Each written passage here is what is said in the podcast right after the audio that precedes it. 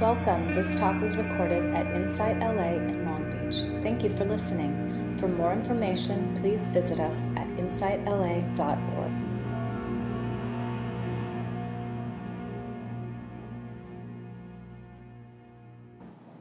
All right. Yeah, so we can go ahead. We can go ahead and start. So I'm going to start with the half hour silent meditation. So go ahead and move into a nice posture for practice.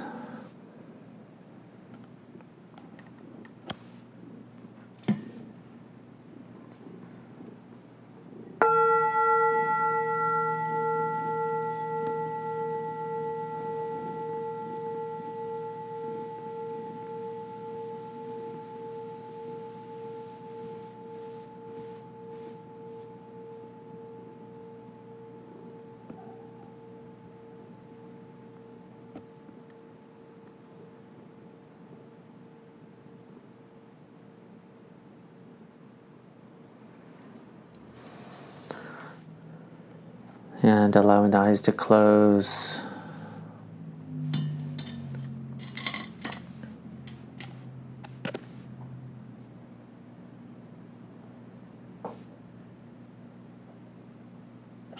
And maybe allowing to come to mind your intention for practice, your motivation.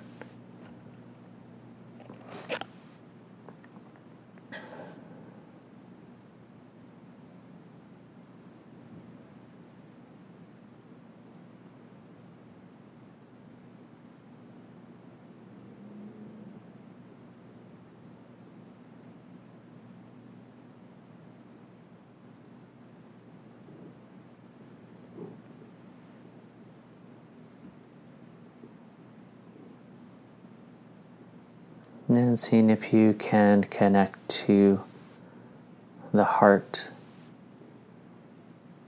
Know this intention.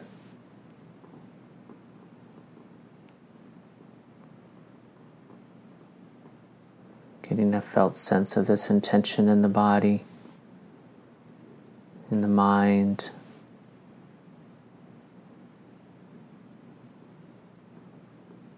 In the heart itself.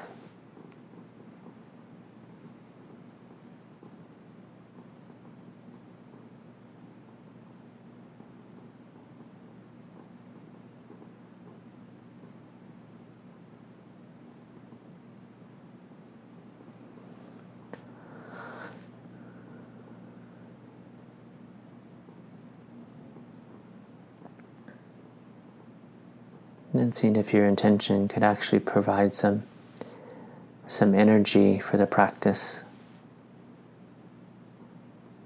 And it's very easy to to provide some gratitude or for the motivation to lead to gratitude, I should say.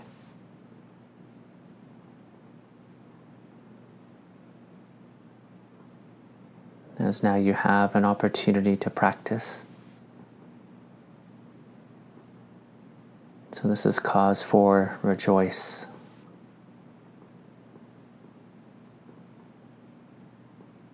Turning inward, sitting still, especially with a group of spiritual friends, is extremely rare for most of us.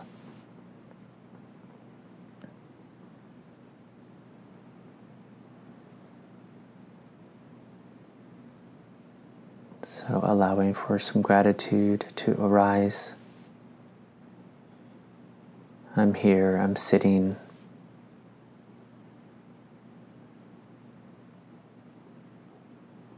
Turning inward, being with self.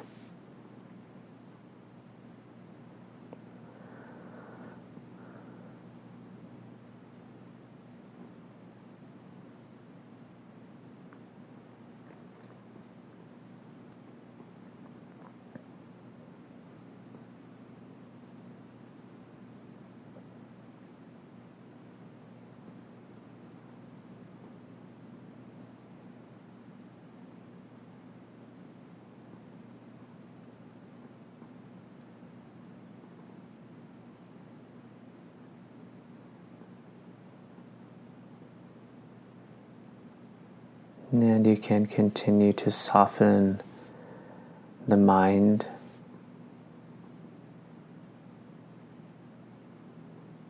Allowing the mind to relax, to release.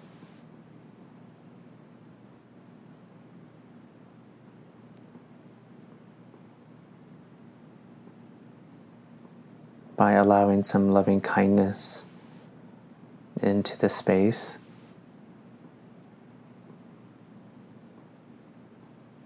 And maybe just starting off with an attitude of gentleness to what you find in the moment, what you find inwardly, the internal and the external.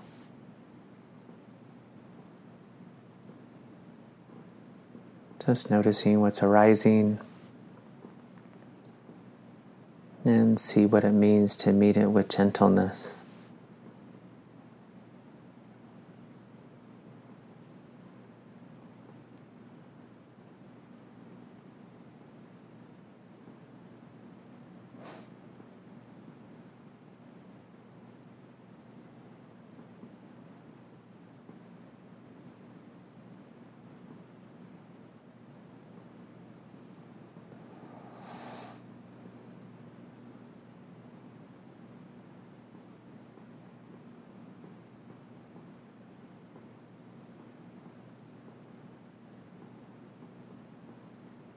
in the spaciousness of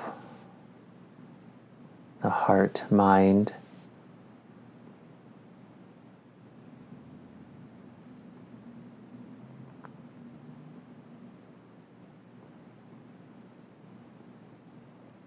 Giving everything you notice lots of room to be. To arise and fall away.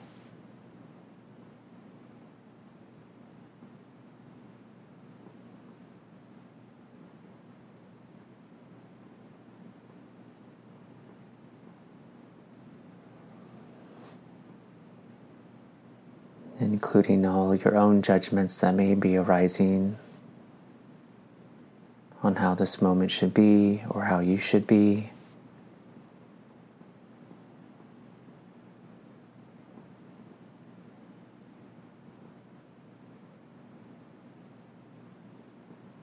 What happens when you meet them with the heart? This flavor of loving friendliness, kindness, compassion, and gentleness.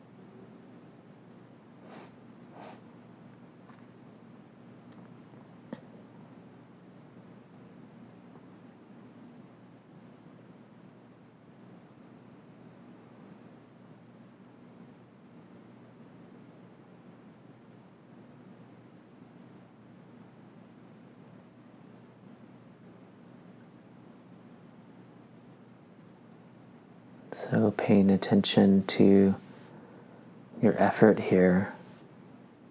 The mind is resting on the feeling tone of gentleness. And if you cannot get a felt sense of gentleness, it's simply the intention.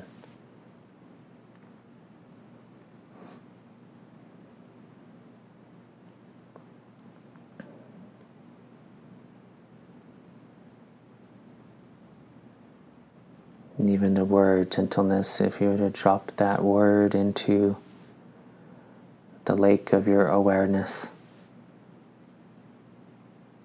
how would it reverberate out through the mind, through the body,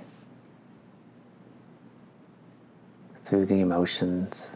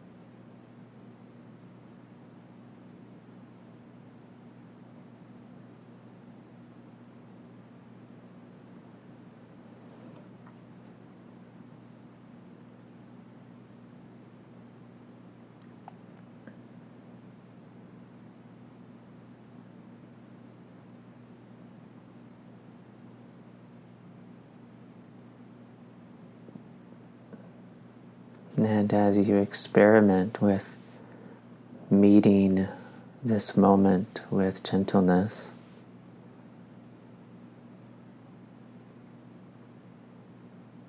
with this open awareness that is doing so.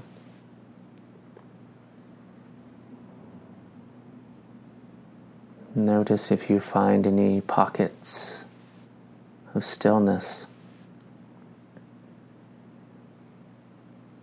Peace.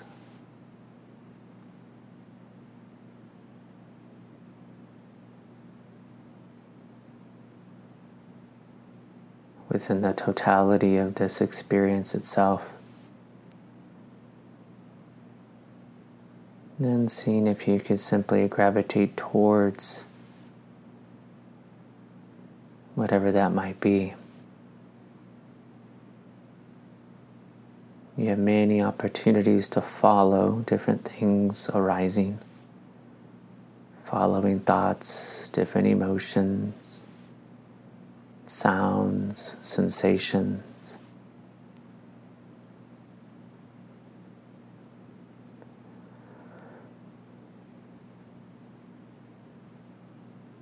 And seeing if you could follow this gentleness into peace, into stillness.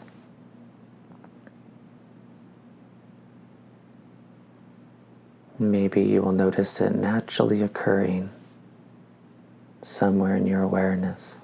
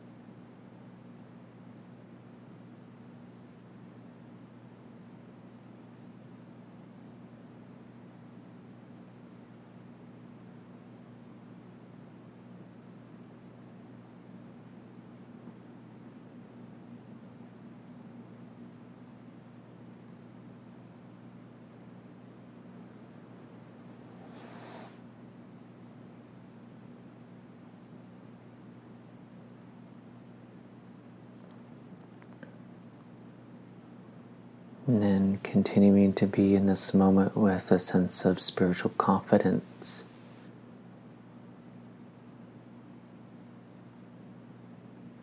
The confidence that this peace and stillness abides here.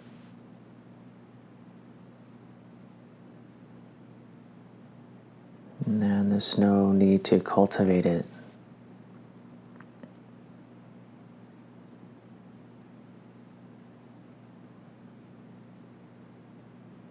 And there's no need to wish to sustain it.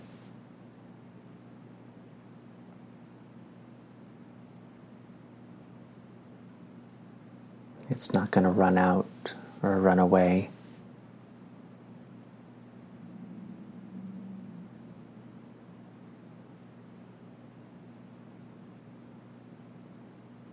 It's simply here, naturally occurring. Something simply to be witnessed.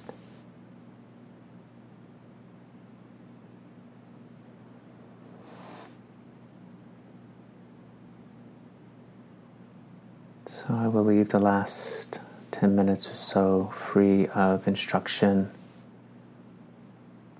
So just simply continuing to move towards gentleness, kindness, peace, and stillness.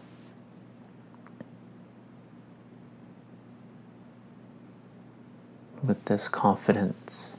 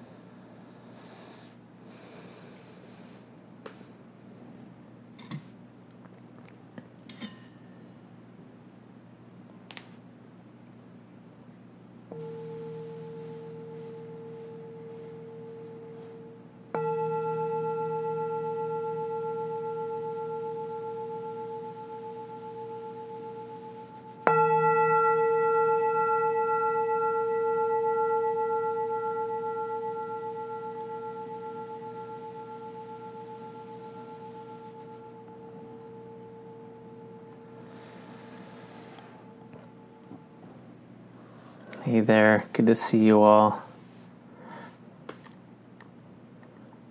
I don't know if you notice, I like, I did a portion of that guidance on mute. oh, great. I was like, oh man. Yeah, so we thought we'd share today, you know, talk a bit about the six perfections and, um, and maybe just kind of like the whole path, you know, a little bit of that kind of whole structure of it's uh, the six perfections really are the core to the bodhisattva path. And so maybe talking a little bit about that. And depending on the time and how this goes, we might go into another bit of, of meditation.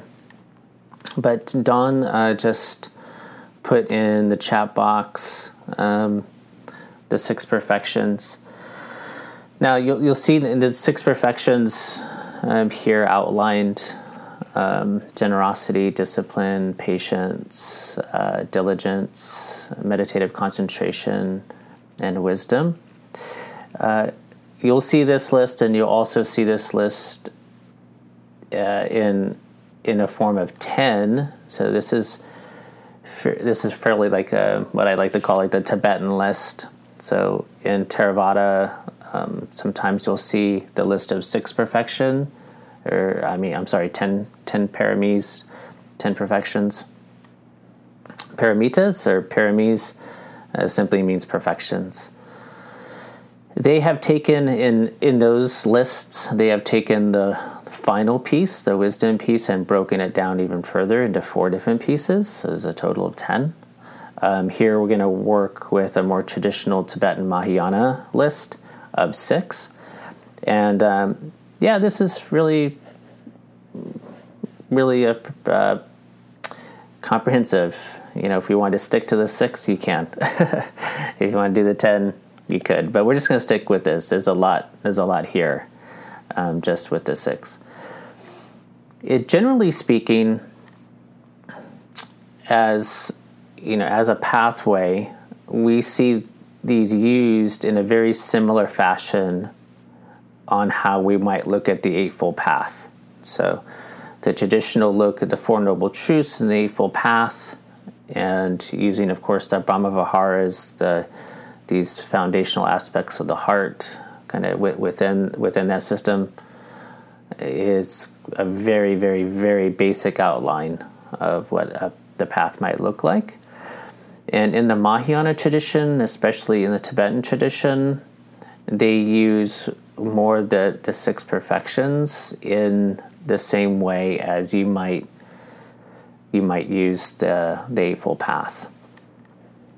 And so, kind of speaking about this, uh, just a, a, little bit about where it fits in you know, to the path as a whole. I really like, I found something with Bhikkhu Bodhi, who is, of course, an amazing Theravada scholar uh, and monk.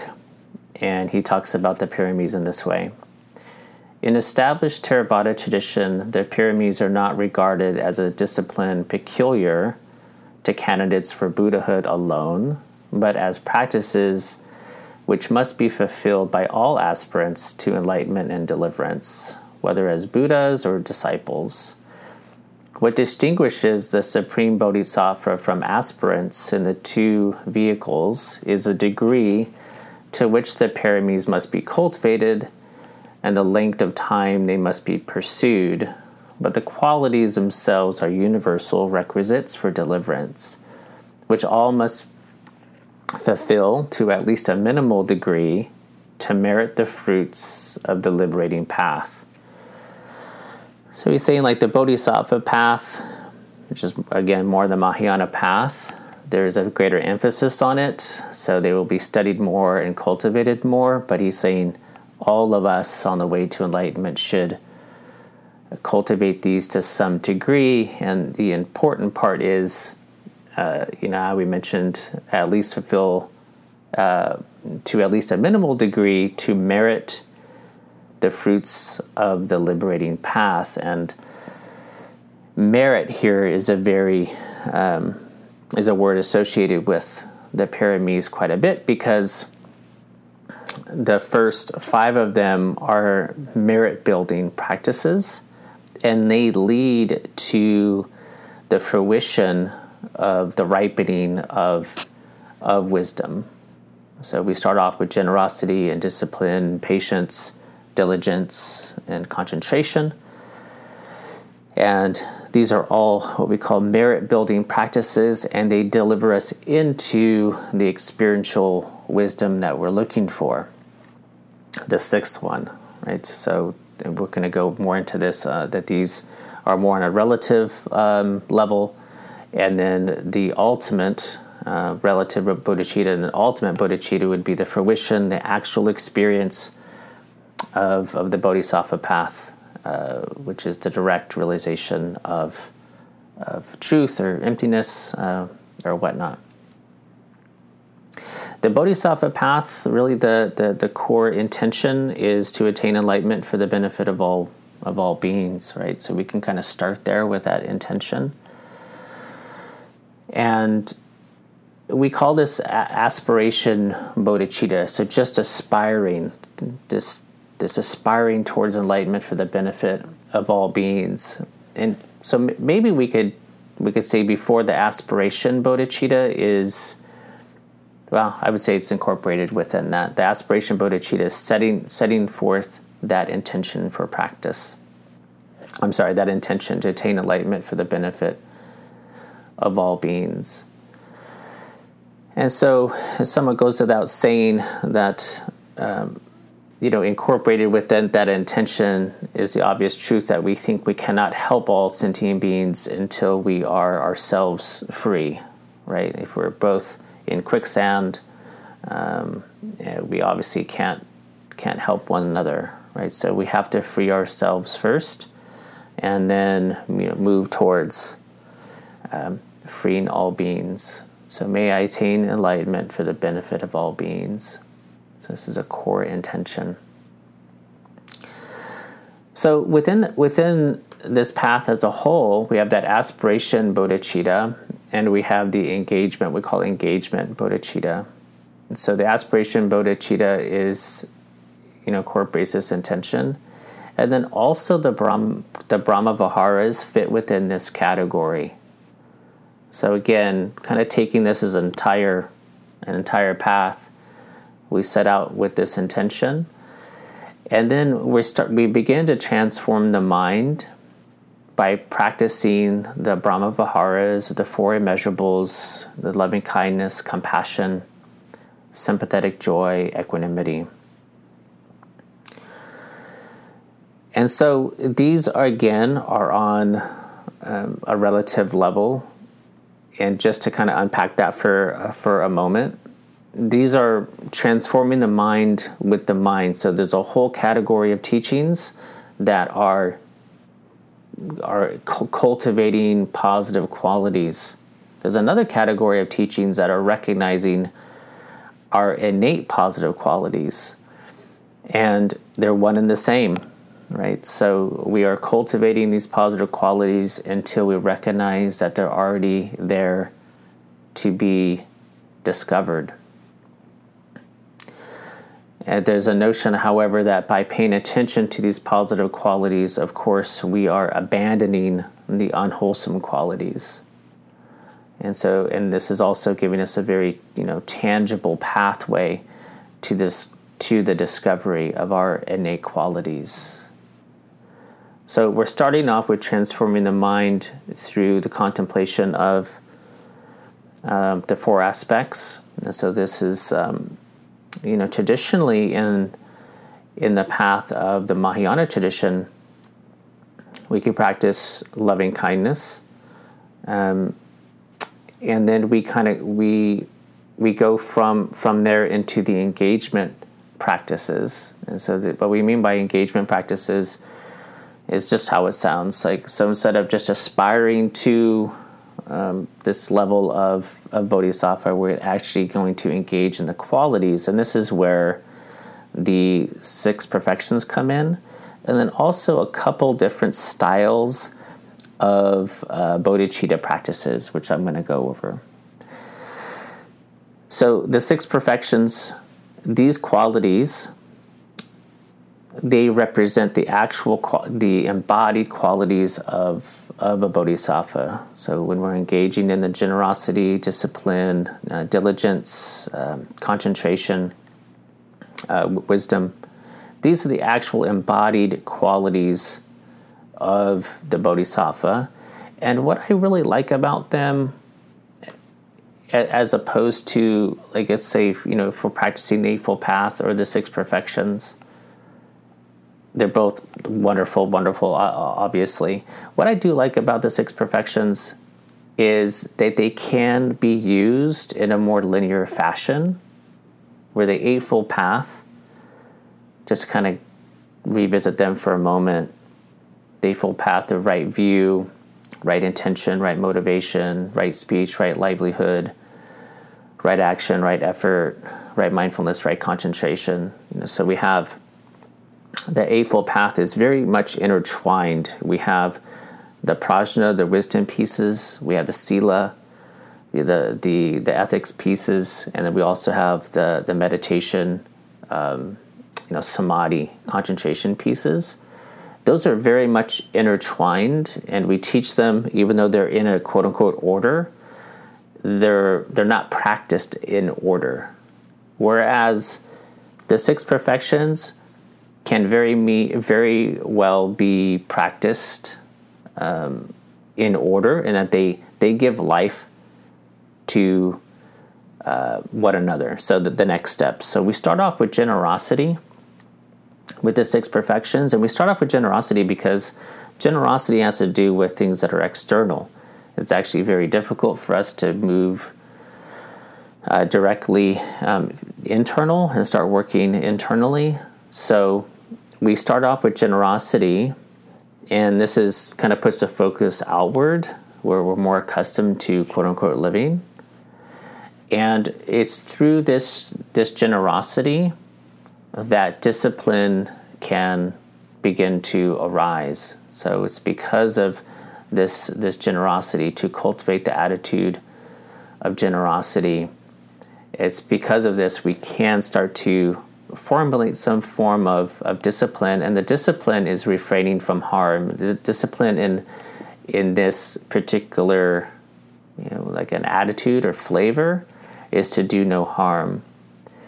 So by cultivating generosity, we're also cultivating this this um, attitude of, of non-harming because of the discipline patience begins to naturally arise in in mind um, the ability not to be perturbed by anything that's very grandiose like i would say patience starts off smaller than that um, and and then diligence, and then concentration, and then wisdom. I want to note here because I forgot actually in the beginning. Um,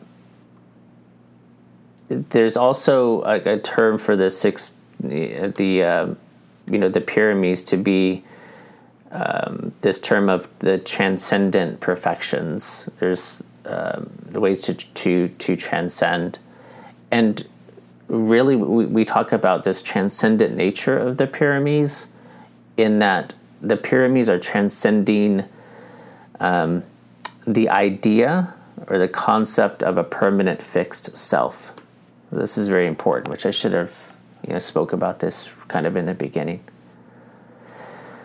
The entire path is moving towards right view of the right view of self, that it's not permanent, it's not fixed, it's not singular, right? And so when we're looking at these perfections, we can see that there's a, a selfless quality to them. You know, as the Theravada tradition really emphasizes non grasping mind, in the Mahayana Tibetan tradition, they really emphasize compassion because they both lead to selflessness, right? So it's just a, a different way to, to get there. So we're transcending self. So you can kind of see through generosity, the beginning of this, is that we move away from that self cherishing, not in a way that, of course, is not wonderful to give ourselves you know, love and kindness and all of that. But it, it starts to, to generate that selfless nature right from the beginning. And our discipline is, of course, to non harm, so it continues with that selflessness. And the diligence here is to find is the opposite. Like once we let go of the the unwholesome, is to find joy in the wholesome. This is what we, what we mean by discipline. Is to find joy in the wholesome, which is a really beautiful way to put discipline. And sometimes discipline can feel more constrictive, but actually we we, we want to use our awareness to notice that when I'm actually engaged in the wholesome, this feels much better you know, I have I'm finding joy in this virtue, right? So this is the attitude that we want to, you know, bring to this this aspect of the paramis. And then meditative concentration. So meditative concentration, this aspect of the paramis, this is really this this piece is partially on the relative and partially on the absolute. So again, moving from relative bodhicitta to absolute bodhicitta again. Absolute bodhicitta is the full realization of of selflessness that we are all that we are interconnected, that there is no self and other, that my freedom is your freedom, uh, so on and so forth.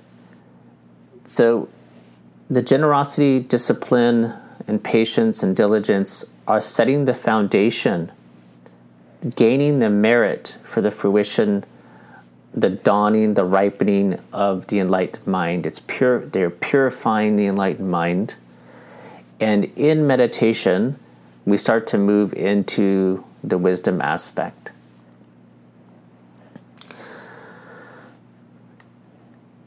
so this, these are like the philosophical underpinnings and maybe some more of the informal practice. On the actual technique side, we have the intention, may I attain enlightenment for the benefit of all being.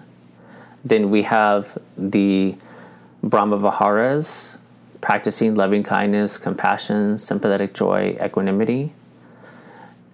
Then we have these these kind of more intensified compassion exercises. In the Tibetan tradition, they use Tonglen, the, the, the technique of giving and receiving, and also what they call the seven point cause and effect method, which we might have time to go over today. So, these more intensified practices of the heart. And then the final piece is wisdom is to actually rest in in open awareness in true nature of mind. So that's the culmination of you know uh, of all of the all the whole the whole path, all of the purification, the merit building, other practices.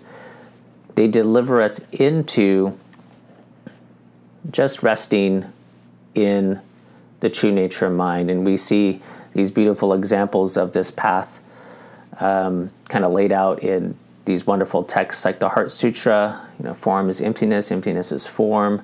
So it would be basically the experiential understanding of uh, of a beautiful text like this, resting in our true nature of mind. So we can see that from, you know, even a technique. Um, a look at the different techniques, we could follow this all the way into the realization of um, of, of, of, a bodhisattva, right? And of course, this bodhisattva,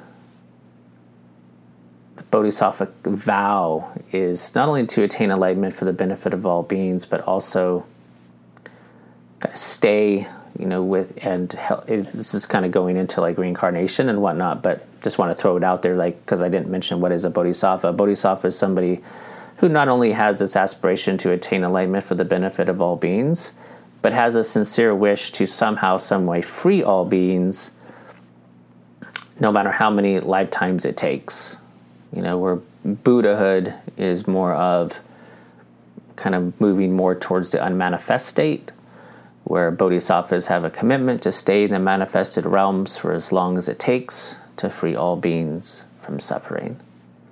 Yeah.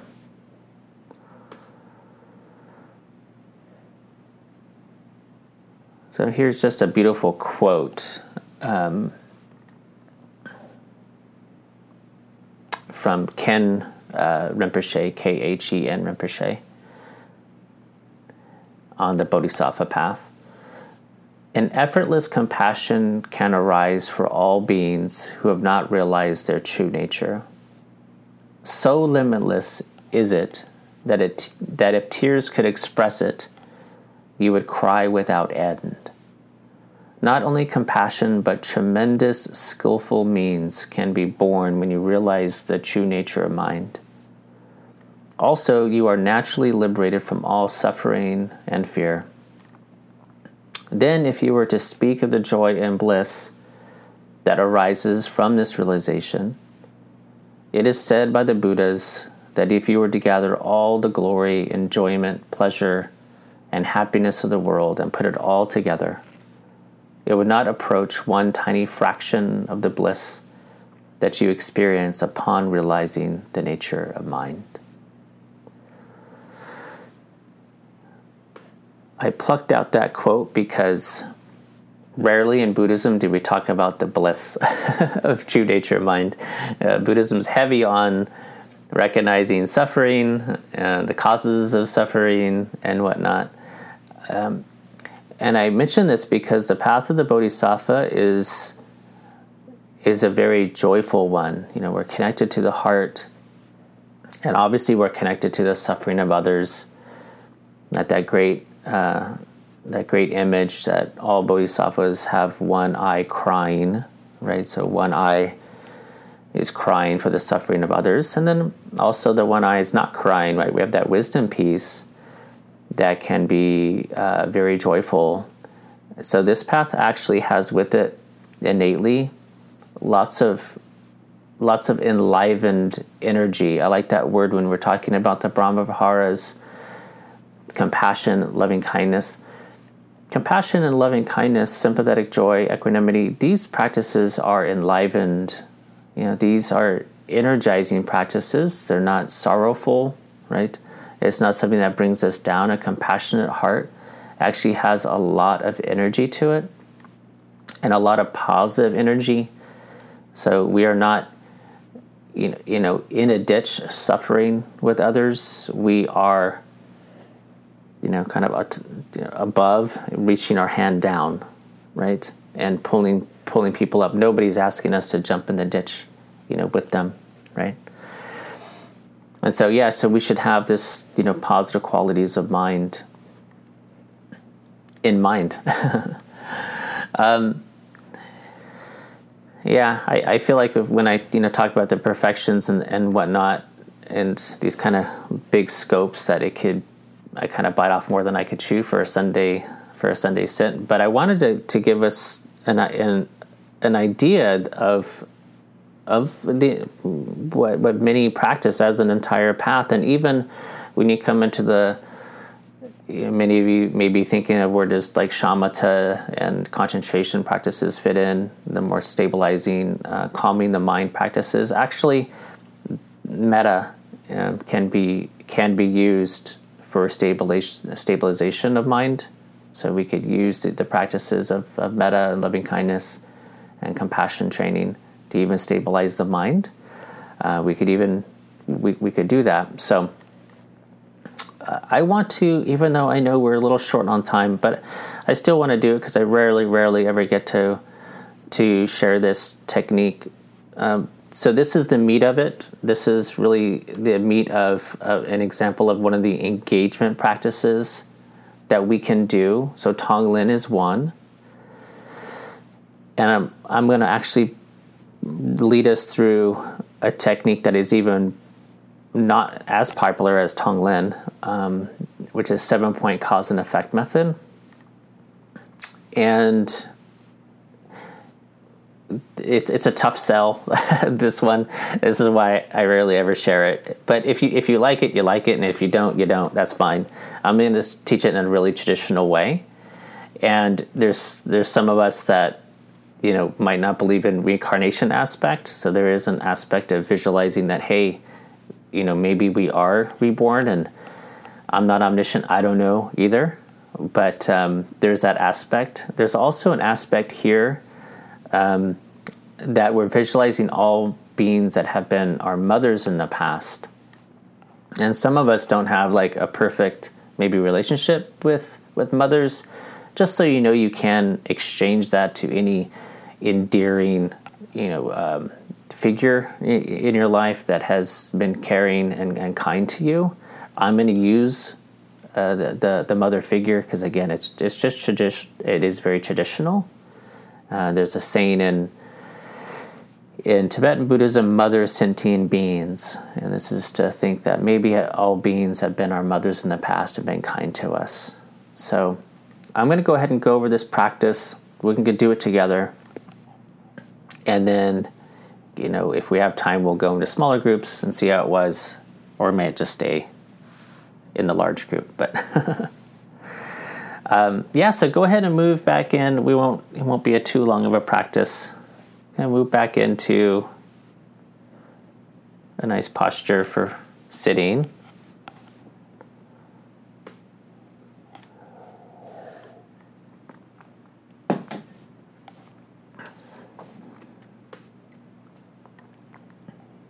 And allowing your eyes to close if you like.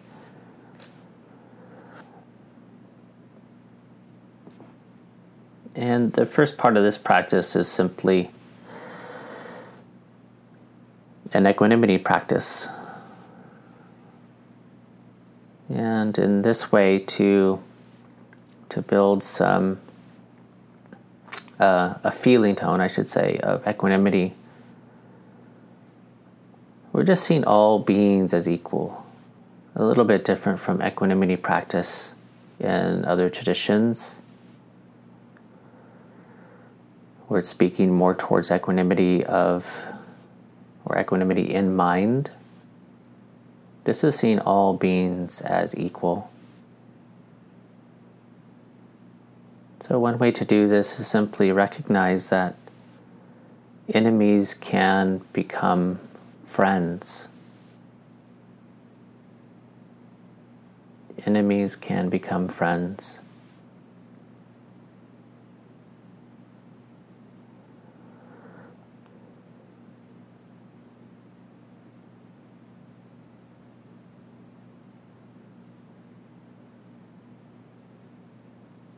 and friends can become enemies.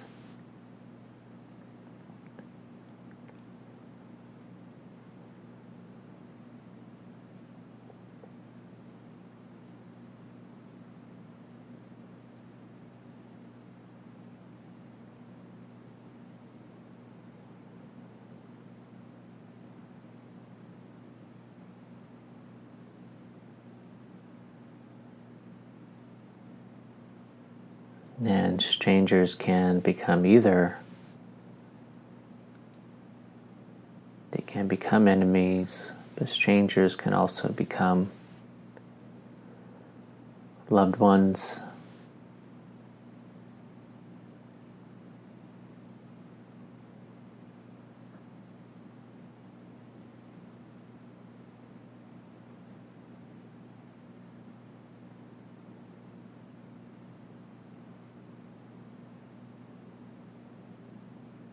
So just seeing the impermanent nature of our relationships.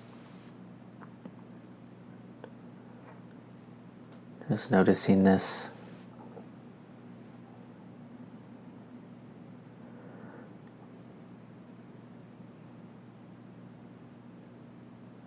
And then seeing if in your heart mind you could just equalize all beings. All beings are wishing for more happiness, less suffering.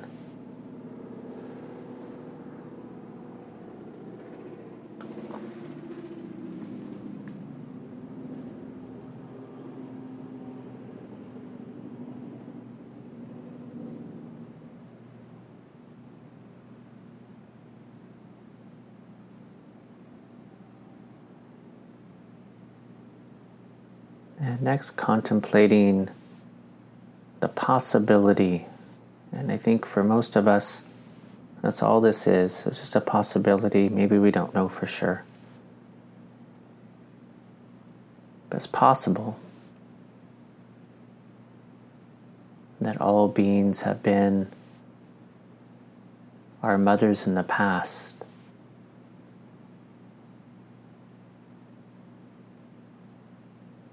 Just maybe we are incarnating beings and we have been reincarnating for countless eons, as some of the masters say.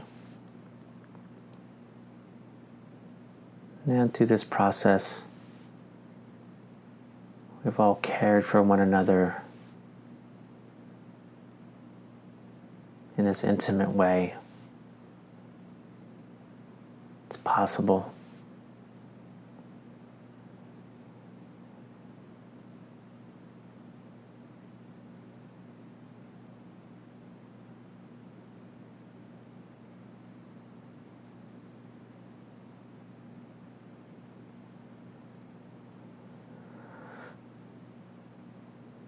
And contemplating the kindness of mothers and thinking about mothers in different species in the animal kingdom, and of course, human mothers.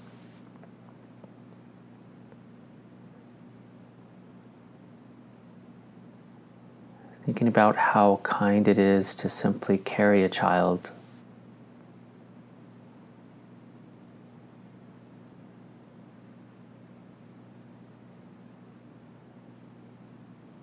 let alone giving birth.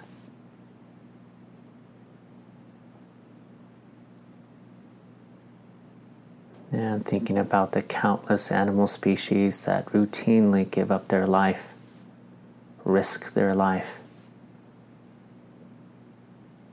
on a daily basis for their young without question. Literally standing in the way of a predator asking the predator to eat them just to protect their child. They're young. It's amazing.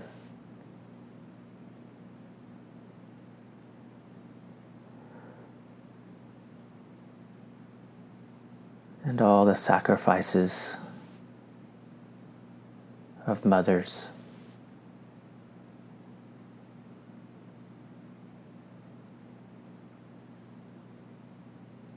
All the different aspects of sacrifices.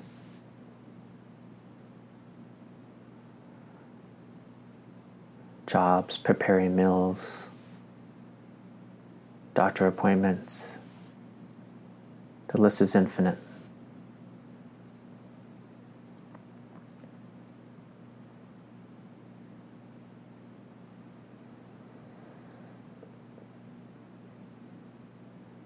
So, contemplating this kindness and saying this might be so, thinking, I must repay the kindness of these mother sentient beings.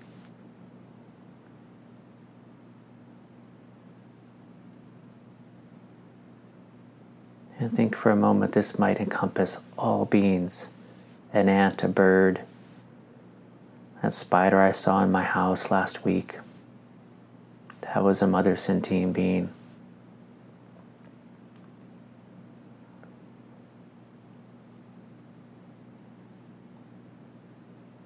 I must repay their kindness.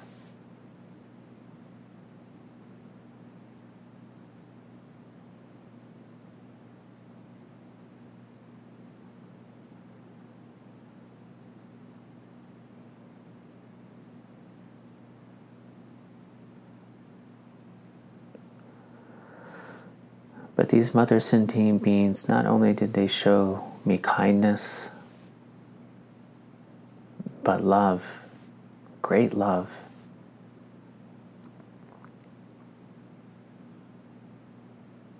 So, generating in my own heart mind this sincere intention. I want to repay that too. not only the kindness, but the great love as well.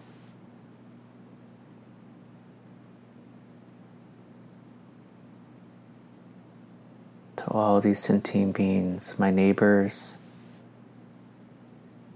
my co workers,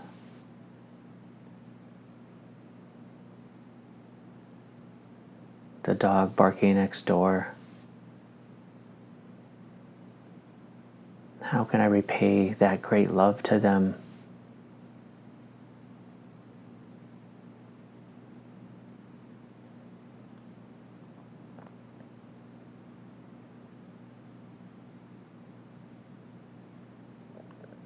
I'm yearning to do so.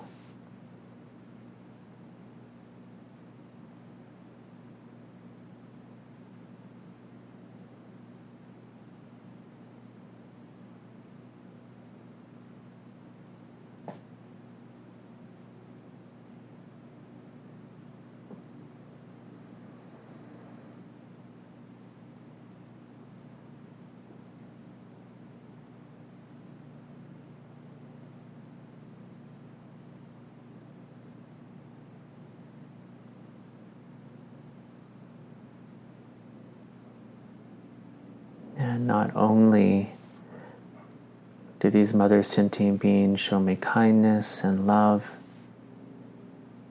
they showed me great compassion, the sincere wish to see me free from suffering.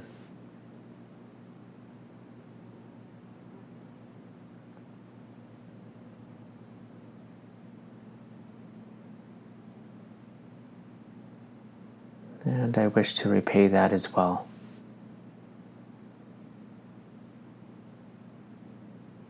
I want to give them compassion. All mother sentient beings, every one of them without exception.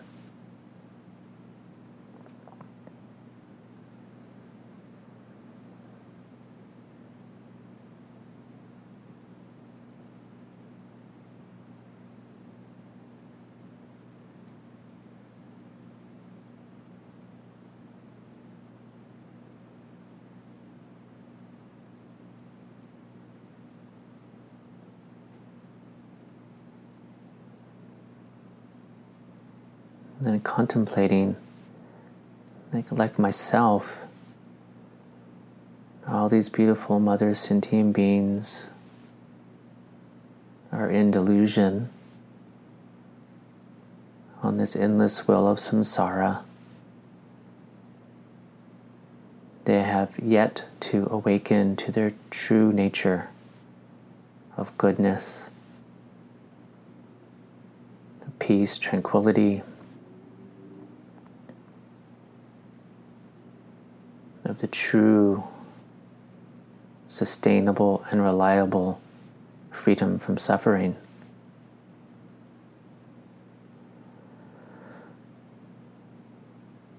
So I must free myself from my own delusions.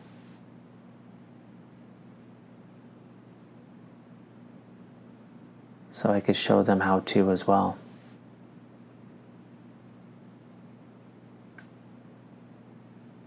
Thus, I make the extraordinary vow to attain enlightenment.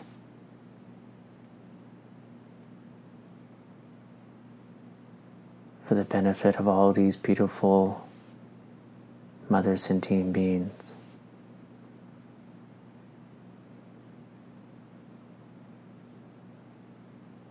I must do so.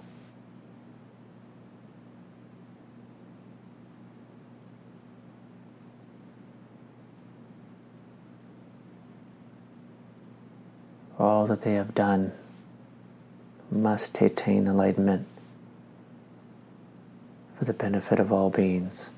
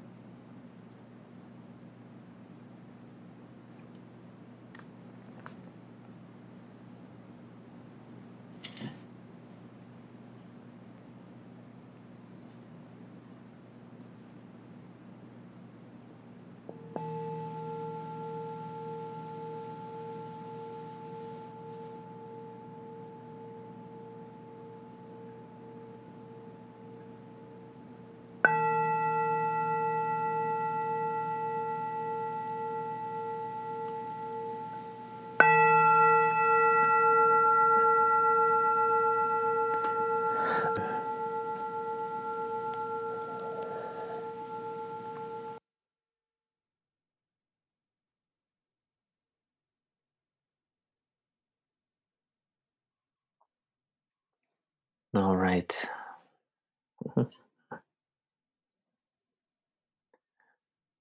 So, with our somewhat limited time left, um, maybe we'll just open it up. We'll just stay with a larger group for now. And um, yeah, anyone have any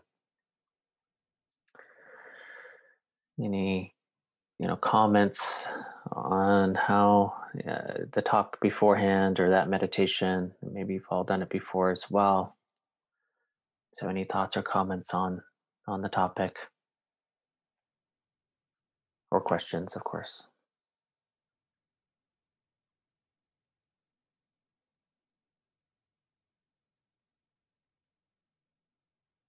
Good morning. Um, Good morning. um, I'm really grateful that you started that meditation talking about sort of the equality of all people because where that took me then in the meditation sort of thinking about everyone having been my mother was that even in people I know who aren't mothers and in myself before I became a mother, there could be mothering qualities inherent in in me in all of us that can come out you know and it felt like if if you're thinking about sort of the this the the equalness of us all we all have that compassionate instinct once you take away defilements and you take away greed aversion and delusion what's there you know and so i for me i it, was it was really resonating like that you know not thinking of everybody as my mother whose name is joan and she looks like this and she you know likes these things or what you know but like that sort of mothering quality that is is really truly uh, present in all of us the potential is very much there in all of us. And so my job is to be aware of greed, aversion, and delusion in myself. And when is it getting in the way of my doing that, my being that way? And so that's how that thread of kind of was with was was with me through the whole practice. Thank you. Perfect. Thank you. Wonderful. Um, I just noticed uh, uh, contrast like in the the way this is set up where the motivation uh, to pay back all of this loving and compassionate energy is from a sense of gratitude in contrast to our complicated relationships with our own mothers where hmm. something something might be because i feel guilty or you know uh, and it could go much deeper than that obviously psychologically you know getting into unworthiness or badness or you know doing something just to be nice or um, so i just noticed that really sharp contrast in how just the possibility of generating this from a sense of gratitude and not from a sense of guilt. Yeah. Wonderful. Thank you. Yeah, so um, for me, it's just always been one of my favorite concepts. Um, I wouldn't call it a belief in the sense of, um, I always think of it as you, one, cannot prove to me that that's true, that all beings at one time could have been my mother, but you can't prove to me that it wasn't true. So I love the concept that it's a possibility. But more than that is the concept. I don't tend to think of my own mother when we do this. I think of um, that maternal role like you gave with the with the sentient beings um, animals and and others and just think that at any time anyone out there that i interact with could have at one time had that role in my life and therefore i need to treat them as if that were so and that's where it lays for me and it's it's always a very kind of grounding um, experience for me. So I, I love it when you do this. Thank you. Thank you. Yeah, for me, Casey, this um, helps me soften around those um, difficult relationships that I have, and I don't have a lot. I do have one that you know I really struggle with. So it helps me um, think of this person as um, you know the many roles that that person plays in his own life. You know, uh, he's a father he's you know a businessman you know uh, he has i see him one way but there's other people that see him another way and while i might have a difficult relationship with him others might not. So this this practice helps me become aware of that and soften a little bit um, in spite of those, those challenges was very helpful. Beautiful. Yeah, it just reminds me of these practices. You know, there's such it's so it's so kind of obvious, but it's so extremely profound that we transform our own minds and we're not changing anything on the external. And I think like growing up, I saw that eh, it was the opposite. Like I tried to control the outside. I wanted things to be better. I didn't think, oh, I want my mind to be better. I want to meet things differently. And that's such a great example then of just like, yeah, these practices softening our own mind, you know, and how, yeah, profound that is. That's within us. Nothing changed on the outside. Yeah. Yeah, thank you, Casey. Uh, there's a couple of things that, you know, conceptual level, uh, it's just about the earth that is like, they call it Mother Earth mm. because it just keeps giving and giving and giving. Mm. Uh, and then we all go back to it. But I was also thinking about our own personal mother as we were all growing up. That's like the main source of our relationship that we have with that person. Maybe we wanted to stay more to drink milk and then she had to go or something, you know, and then that's like a first uh, pullback that we have from the world. And then we are so in the symbiosis state, state at the beginning that is just no differentiation between us and her. Mm-hmm. Uh, you know, with some fathers the same way also, but in a way that later on that we grow up and then, uh, you know, all the different forces come at us and then we react and uh, get engaged with the world.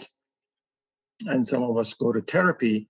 I think that the therapist's main role at some point is just like that unconditional, like mothering that you we go back there for uh, getting back on, you know, having that primal relationship fixed.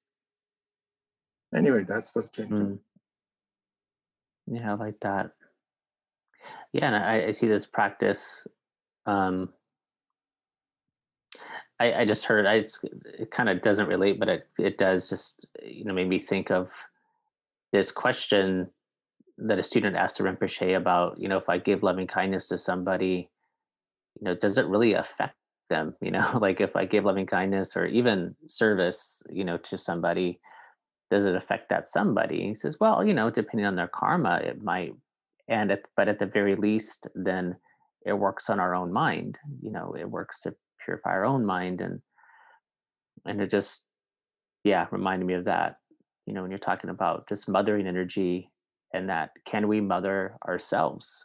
You know there's so much of this practice when we connect to the heart of connecting to the heart in this way and and these beautiful intentions for others in this beautiful way is a mothering uh, for ourselves that our like our own our own mind you know feels nourished and, and nurtured um, by by this by this energy you know so like we invoke something that is very gentle and kind with our own with our own selves and it's just beautiful you know.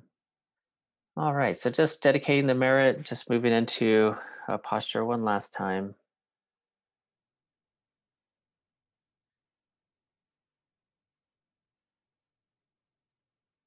And I, for one, feel so much gratitude to all of you for showing up, spiritual friends, So, sending so much kindness your way. Thank you so much. Maybe just having some gratitude for each other as a group to continuously keep showing up for one another. Really, really appreciate it. So rare and beautiful.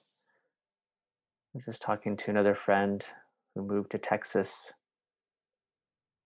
And we are looking all around for a Sangha and we couldn't find one. And I felt so, and my heart was just with her. Feeling so lucky to have Sangha.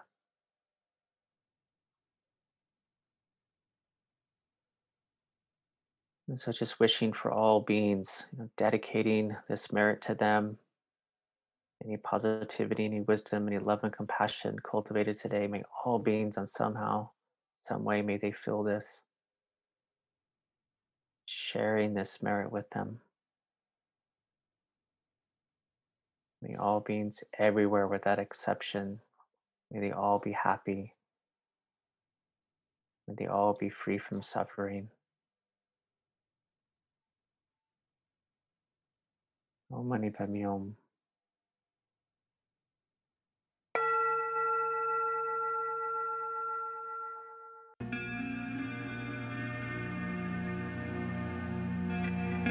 You have just listened to a recording from Insight LA in Long Beach.